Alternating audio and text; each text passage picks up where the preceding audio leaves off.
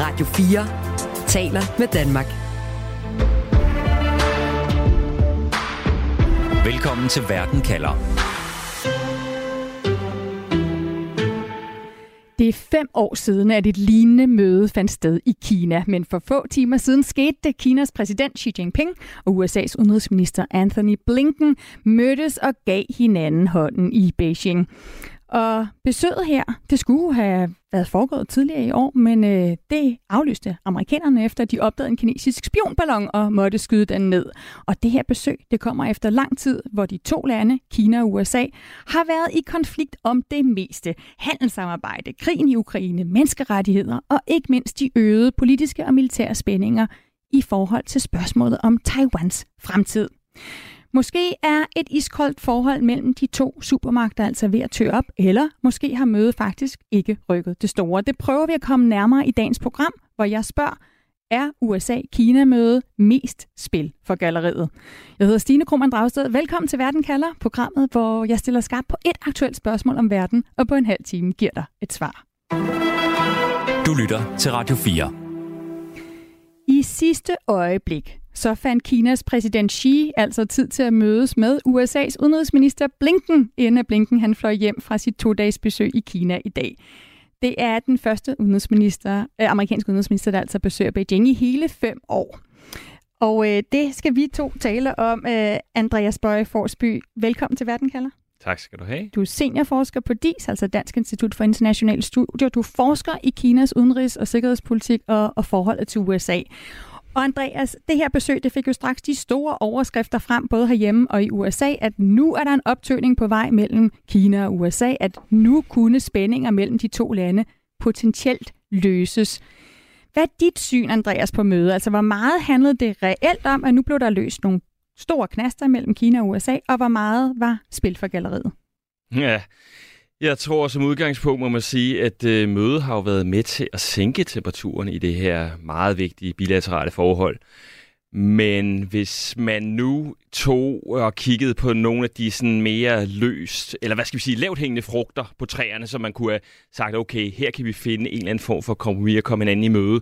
Så for eksempel at åbne direkte kommunikationskanaler mellem de to landes militær der må man jo sige, der var ikke noget gennembrud. Og når jeg sådan kigger bylletingerne igennem fra det her møde, så må jeg også sige, der er jo ikke meget, der indikerer, at øh, de reelt er nået til enighed om ret meget af substans. Men dermed ikke sagt, at det ikke kan have en øh, selvstændig hvad skal vi sige, pointe at mødes og sænke temperaturen i det her ellers højspændte forhold. Jamen, så hvad kan den pointe være? Altså er der, hvis vi nu så kalder det spil for galleriet, hvad er pointen så i det? Altså hvorfor så mødes, hvis man ikke løser noget substantielt? Ja, øh, fordi at øh, de to lande jo er på kollisionskurs i en række forskellige sammenhænge. Nu nævnte du selv øh, Taiwan-konflikten som et af de områder, hvor hele verden jo kigger på og øh, er bekymret for, at øh, det i sidste instans kan ende med en væbnet konflikt mellem USA og Kina. Og øh, så er der jo de her øh, sammenstød øh, i en række andre sammenhæng. Altså der er også, man kan sige, de to øh, lande krydser også klinger i det sydkinesiske hav, hvor der har været nogle øh, nærkollisioner på det seneste. Og øh, hvis øh, man på en eller anden måde kan bare begynde at snakke om at genåbne de her kommunikationskanaler mellem øh, de to landes militær, så vil det jo være noget, der vil komme hele verden til gode. Fordi vi er alle sammen bekymret for, at de her to lande skal ende i noget, der ligner en væbnet konflikt. Uh, så hvad der kan være med til at sænke temperaturen, øh, og i første omgang så sagde Blinken jo også selv, at øh, hans primære formål med at drage til Beijing var at genåbne kommunikationskanalerne, i hvert fald på politisk niveau, diplomatisk niveau, um, altså på højniveau. Uh, øh, og det, det lykkedes jo så, kan man sige. Og så var meningen med det her møde vel også i virkeligheden at berede terrænet for nogle af de senere topmøder, vi kan se i kalenderen ude i øh, fremtiden. Uh, for eksempel i forbindelse med G20-topmødet i Delhi i september, eller APEC-topmødet i november, som faktisk finder sted i USA i San Francisco, hvor der er legnet op til, at uh, Xi og Biden uh, eventuelt kunne mødes. Så der er også et eller andet med at berede det diplomatiske terræn for uh, altså hvad skal vi sige, højniveau dialog på allerøverste hylde mm. mellem Xi og Biden. Hvor meget af det her handler om, at man udadtil, altså Kina og USA, vil vise øh, resten af omverdenen, at øh, okay, vi kan trods alt godt mødes. Mere end at de i virkeligheden handler om, at øh, hmm, vi kan faktisk også øh, samarbejde om noget, eller løse nogle af vores problemer.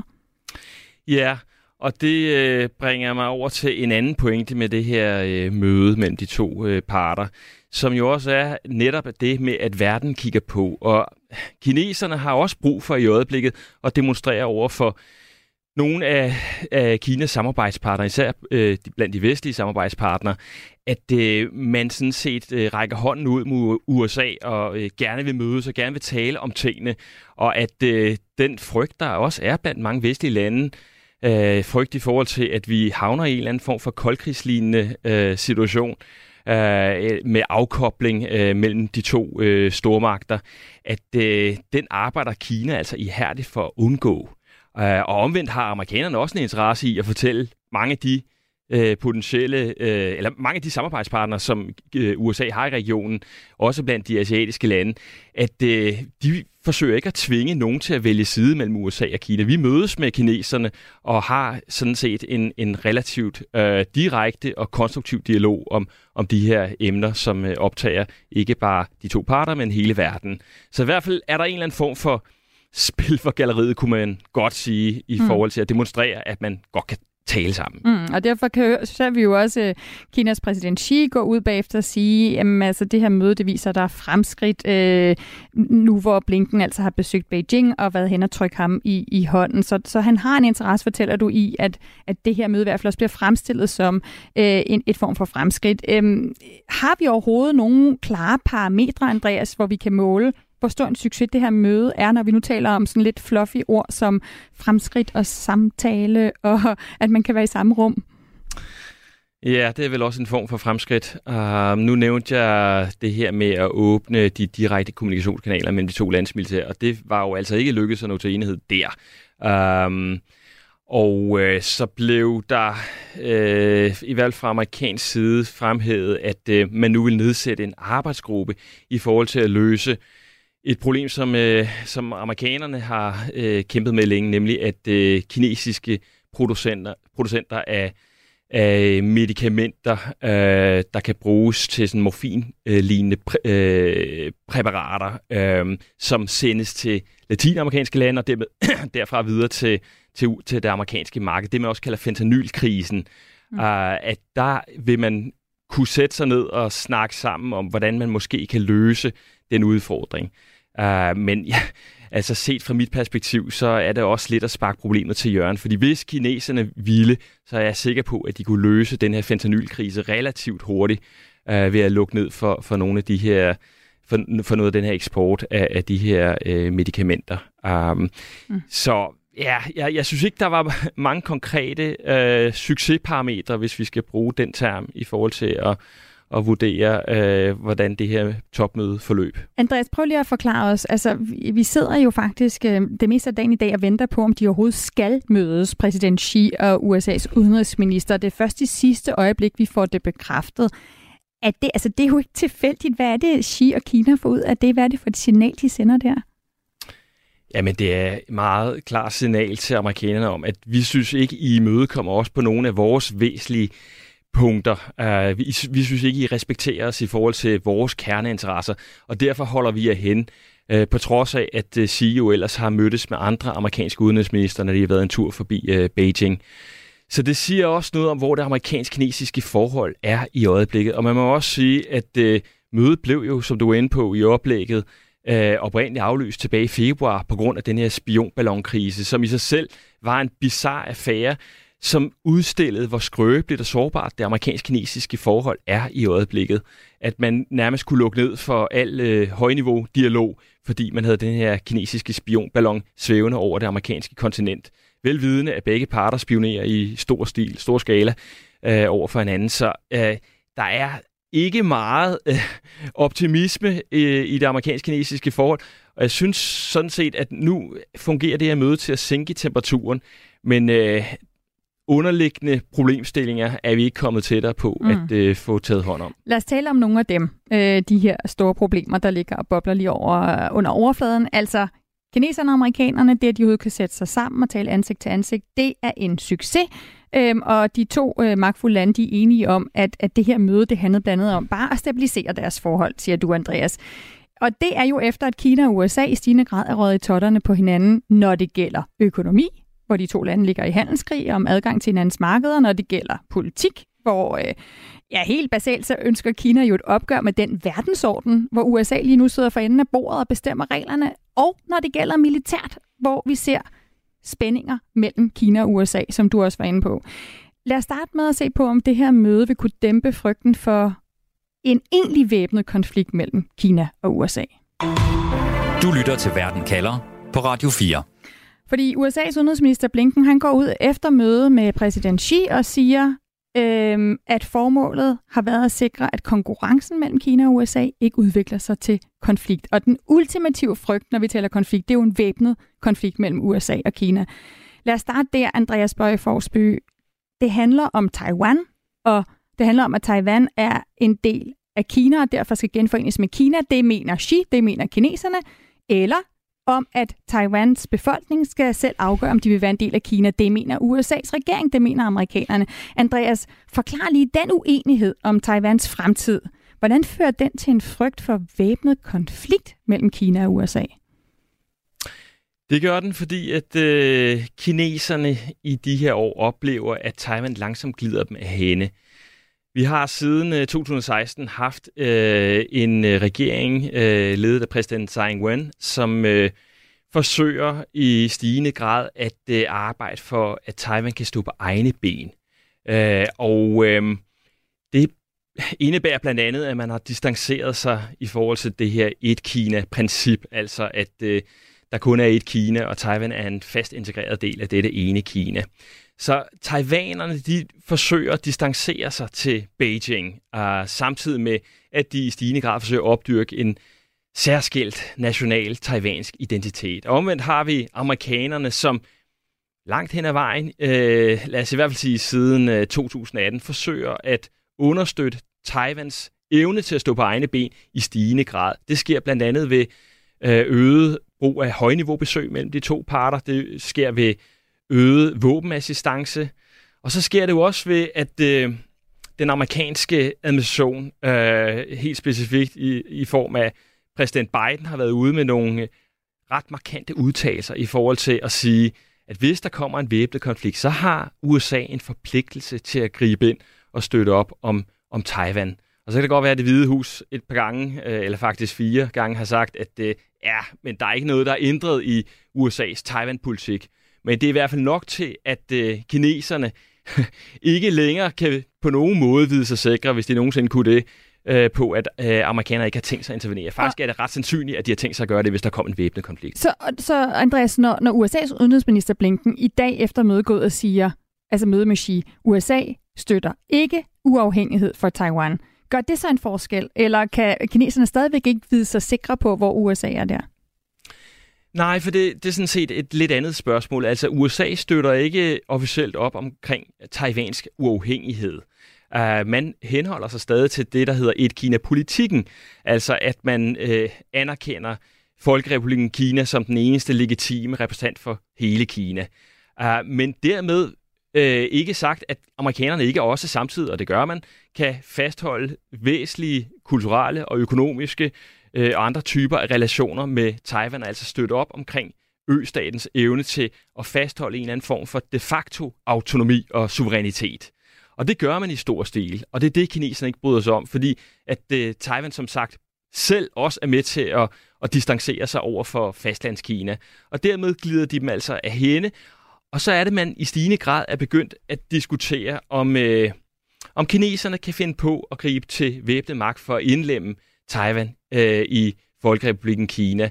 Der er et stykke øh, lovgivning fra 2005 fra øh, øh, kinesisk side, som øh, siger noget i retning af, at hvis der ikke længere er udsigt til en fredelig genforening af Taiwan, så pålægger man øh, sine væbnede styrker, altså folkets befrielse her, at øh, sikre øh, genforeningen af Taiwan. Og det er jo så det, man spekulerer meget i, om vi efterhånden er ved at nå derhen, hvor der ikke længere er en udsigt til en fredelig genforening. Det er der bestemt stadigvæk, kan, øh, kan man skynde sig at sige, for at slå koldt vand i blodet. Men der er i hvert fald øh, en øget risiko for, at øh, kineserne drager nogle konklusioner, som, som øh, kan føre til en, en øh, endnu mere højspændt situation, end den vi allerede har i forvejen. Og når man så har så højspændt en situation, også når det gælder Taiwan, og man så oven i det, som du siger, har haft øh, nogle tætte, øh, altså tæt på at have sammenstød mellem øh, Kina og USA's militær i det sydkinesiske hav, øhm, øh, så hjælper det jo ikke så meget, at man så samtidig har to militærer, der ikke rigtig kan tale sammen i øjeblikket. Altså efter øh, den her affære med den kinesiske spionballon, der fløj tværs hen over USA, øh, lige inden det var meningen, at Blinken skulle være taget afsted tidligere i år, ja, øh, så måtte amerikanerne, så fik de jo altså travlt med at skyde spionballonen ned. De forsøgte at ringe til Kinas forsvarsminister for at høre, hvad Søren meningen var, men han tog ikke telefonen. Og da USA's og Kinas forsvarsminister mødtes sidst i Singapore, så blev det heller ikke til andet end et håndtryk. Andreas, hvor alvorligt er det, at der ikke er åbne kommunikationskanaler mellem verdens store, altså den største militærmagt USA, og så en voksende militærmagt Kina, som, som ligger og tæt på stød sammen i det sydkinesiske hav? Jamen, det er da ganske alvorligt, og øh, det var også en af de øh, absolutte øh, vigtigste øh, samtalepunkter, som amerikanerne havde bragt med til Beijing. Det var at få genåbnet de her kommunikationskanaler. Uh, så det vil jeg da ikke forsøge at, øh, at tale ned på nogen måde. Um, kineserne, skal man jo skynde sig at tilføje, er jo også øh, bestyret over, at amerikanerne har... Øh, har, øh, hvad skal vi sige, rettet sanktioner mod den kinesiske forsvarsminister Li Shangfu, øh, og ikke har til sinds at ophæve de sanktioner, der er mod øh, den kinesiske forsvarsminister. Og det genbekræftede man i forbindelse med Shangri-La-topmødet i Singapore, som du nævnte. Øh, så og tror du, Andreas, tror du, det her møde mellem Xi og Blinken, kan, kan det ændre på noget af det her? Kan det betyde, at nu tager Kinas militær igen telefonen, når USA ringer? Nej, det er der sådan set ikke noget, der tyder på. Øh, ud fra de bulletiner, der kom fra mødet mellem de to, så øh, var amerikanerne øh, i hvert fald skeptiske i forhold til noget som helst gennembrud på det område, så det har vi ikke udsigt til. Mm. Og hvad er det, vi står og kigger ind i? Altså, vi, vi, vi har USA, vi ved, det er verdens førende militære magt. Vi har Kina, som har oprustet, som har moderniseret landets militær. Hvad er styrkeforholdet? Altså har Kina en militær formål nu, der gør, at landet er en reel militær trussel ud over dets region? Ja, altså jeg tror netop, man skal dele op. Altså på globalt niveau, der er amerikanerne ganske dominerende, og de har jo også ud over at være militærteknologisk førende øh, på alle de væsentligste områder, så har de jo også adgang til militære baser over det meste af verden, inklusiv i Kinas eget nærområde, øh, blandt andet i, øh, i Sydkorea og i Japan, øh, og også i stigende grad i Filippinerne, hvor man jo øh, med nogle øh, Øh, topmøder for nylig med de filippinske øh, øh, politiske øh, side har, har fået åbnet op for nye baser, blandt andet i Luzon, der ligger relativt tæt på Taiwan, så man også får lettere ved at gribe ind i en eventuel væbnet konflikt omkring Taiwan. Uh, så amerikanerne uh, er ganske godt til stede, altså ikke bare globalt, men faktisk også i Kinas nærområde. Men omvendt må man sige, at Kina har jo oprustet ganske gevaldigt de seneste årtier, og øh, er jo hen ad vejen ikke bare blevet verdens største øh, militærmagt i forhold til antallet af væbnede øh, soldater, men, men også øh, nu med, med verdens største flåde. Og det er klart, at den numeriske, øh, den numeriske forspring, som kineserne øh, har nu på flere punkter, øh, kombineret med, at øh, en eventuel konflikt med stor sandsynlighed vil finde sted, enten omkring Taiwan eller i det sydkinesiske hav, at så vil kineserne have nogle muligheder for øh, og hvad skal vi sige, udgør en alvorlig trussel for amerikanerne, som jo skal sprede deres væbnede styrker øh, i mange forskellige områder af verden, hvor der kan være brandpunkter. Mm. Uh, så selvom amerikanerne i stigende grad forsøger at koncentrere deres øh, styrker øh, i nogle af Kinas nærområder, så har øh, Kina nogle øh, specifikke fordele, kan man sige, hvis en konflikt måtte finde sted i, i det nære øh, område omkring Kina. Og derfor er der øh, interesse i, at man åbner kanalerne igen, så man øh, kan tale om den her konflikt militært. Men hvis vi når dertil, så betyder det jo også, at på alle mulige andre områder, hvor der lige nu er en tilspidset, et tilspidset forhold mellem de to lande, økonomisk og, og politisk, jamen øh, så har vi et kæmpe problem der. Så lad os lige prøve at vende os imod nogle af de andre svære, hvor der måske kunne være en mulighed for samarbejde eller fælles interesser. Radio 4 taler med Danmark. Fordi en ting er altså at undgå væbnet konflikt, noget andet er, om det er Kina og USA igen, det de taler med hinanden igen, om det kan føre til lige frem til samarbejde. Det drømmer Huiyo Wang om. Han er leder af en kinesisk tænketank, der hedder Center for China and Globalization. en tænketank, som har tætte bånd til Kinas kommunistparti. Prøv lige at høre, hvad han siger her. their whole societal visit could reboot. For example, we could have more flights, we could have more tourism, more academic exchanges, more student exchanges, more think tank exchanges, and, and most important, more business exchanges. Ja, altså møde mellem Xi og USA's udenrigsminister, det kan genstarte, reboot og normalisere forholdet mellem øh, Kina og USA. Det drømmer uh, Wang om her. Han, uh, han drømmer om øget turisme og mere udveksling mellem de to lande, akademisk, uddannelsesmæssigt og mere samhandel. Det siger han i et interview med BBC i forbindelse med det her møde. Andreas, tror du på det? Ja, altså man kan sige, øh, da Blinken mødtes med Qinggang, altså den kinesiske udenrigsminister, som den første del af, af de her forhandlinger med den kinesiske side, der øh, åbnede man op for nogle af de her ting, altså øget antal direkte øh, flyafgang mellem de to lande, øh, og også forsøg netop at øge turisme øh, og andre sådan bløde dele af, af samkvemmet. Øh, man må sige, i praksis, så er det jo gået den anden vej de senere år. Og noget af det er selvfølgelig øh, i direkte forlængelse af covid-krisen, hvor Kina lukkede sig helt af for omverdenen. Men det handler jo også om, at USA øh, har, øh, hvad skal vi sige, svækket og kappet forbindelseslinjerne til Kina på en række områder. Blandt andet på det akademiske område, fordi at øh, man er bekymret for at øh, give kinesiske forskere adgang til til kritisk, øh, kritiske teknologier eller forskning og know-how, som på en eller anden måde kan understøtte den kinesiske øh, militære modernisering. Uh, så man øh, har rigtig svært ved at, at sætte, altså reboote, som man siger, i hvert fald på nogle af de områder.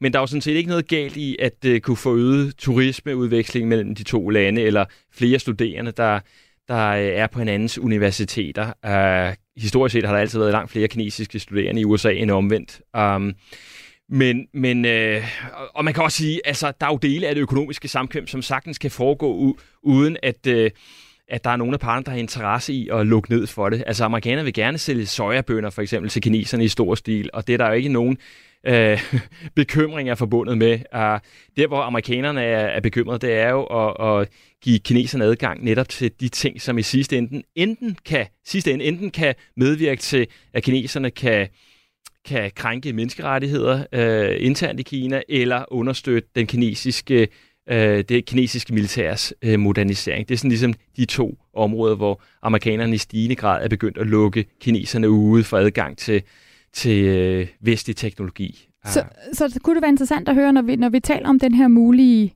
afkobling, der kunne ske mellem øh, Kina og USA og Vesten. Altså, vi har den her situation, hvor vi har Kina, som jo har haft en imponerende opstigning som økonomisk stormagt, ikke? Men, men, men hvor en række økonomer i dag stiller spørgsmål ved, om den her Kinas tigerøkonomi har ømme poter, om det her vækstmirakel i Kina kan fortsætte. Og så har vi på den anden side Vesten, der, der efter krigen i Ukraine øh, kigger på, åh, oh, skal vi nu også til at kunne kappe nogle bånd mellem øh, os og Kina, hvis der kan komme til en konflikt, for eksempel mellem Kina og USA om, om Taiwan. Andreas, hvem har mest i klemme her, hvis vi kapper forbindelseslinjer? Hvem har mest brug for hinanden, os eller Kina? Ja, altså, vi har brug for hinanden, men der er ikke øh, nogen tvivl om, øh, sådan som jeg ser det, at øh, kineserne har mere brug for adgang til vestlige markeder, vestlige know-how, viden og teknologi end omvendt.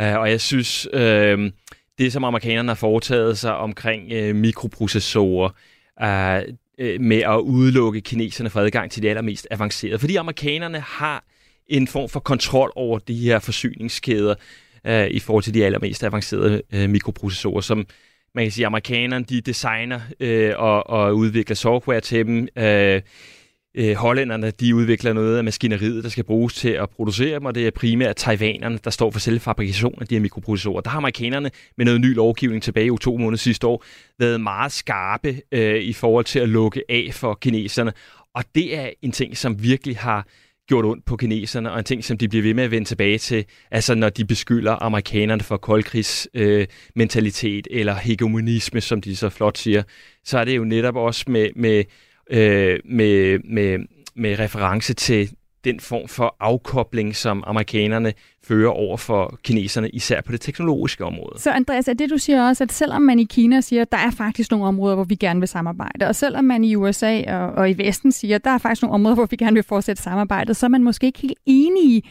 slet ikke mellem USA og Kina, om hvilke områder man kan finde fælles øh, fodslag på? Man kan sige på den måde, at øh, amerikanerne vil sådan set gerne samarbejde med kineserne i forhold til at løse nogle konkrete problemstillinger. Det kunne være fentanylkrisen, som vi talte om tidligere. Øh, eller det kunne være transnationale udfordringer, såsom øh, klimakrise eller pandemier, eller sådan set også at tage hånd om spredning af masseødelæggelsesvåben. Det kunne være Nordkoreas atomvåbenprogram og den slags. Men kineserne har det sådan, at hvis amerikanerne ikke vil komme dem i møde på nogle af de, deres væsentligste kerneinteresser, hvoraf Taiwan-konflikten selvfølgelig er den allervæsentligste, jamen så er de ikke interesseret i at komme amerikanerne øh, i møde på de områder, som amerikanerne gerne vil prioritere. Så så længe kineserne ikke føler, at der er den her imødekomhed, eller der er nogen form for gensidig strategisk tillid mellem parterne, så vil kineserne sådan set heller ikke spille bold med amerikanerne. Og det er derfor, vi står, hvor vi gør i dag, hvor man godt sådan set kan holde et, et topmøde, Uh, og det kan også være at sige, at Biden mødes senere på året i forskellige sammenhæng, men der er ikke rigtig udsigt til, at parterne samarbejder omkring nogen som helst ting, som gør en forskel i sidste ende. Så er det dit svar på det spørgsmål, jeg stiller i dag, altså er USA-Kina-møde mest spil for galleriet, at det ikke har gjort den store forskel indtil videre? Ja, det er desværre mit svar. Tusind tak for den øh, vurdering, øh, Andreas Bøjeforsby, altså seniorforsker på DIS, som forsker i Kinas udenrigs- og sikkerhedspolitik og forholdet til USA. Og husk, at uanset hvad der sker, så kan du få svar på et afgørende spørgsmål her i Verden kalder med mig, Stine Krohmann Dragsted. Det er mandag og torsdag, du kan lytte til programmet live. Og øhm, vi sender først en halv time om en aktuel sag i Verden kalder, og så får du 30 minutters Verden kalder perspektiv, hvor jeg altså sætter et spørgsmål om verden ind i en større sammenhæng og giver dig svar. Du kan altid lytte til Verden kalder, lige når du vil, som podcast, og øh, du skal huske at følge Verden kalder, fordi så får du de seneste episoder, når de er klar. Du har lyttet til en podcast fra Radio 4. Flere episoder i vores app, eller der, hvor du lytter til podcast. Radio 4 taler med Danmark.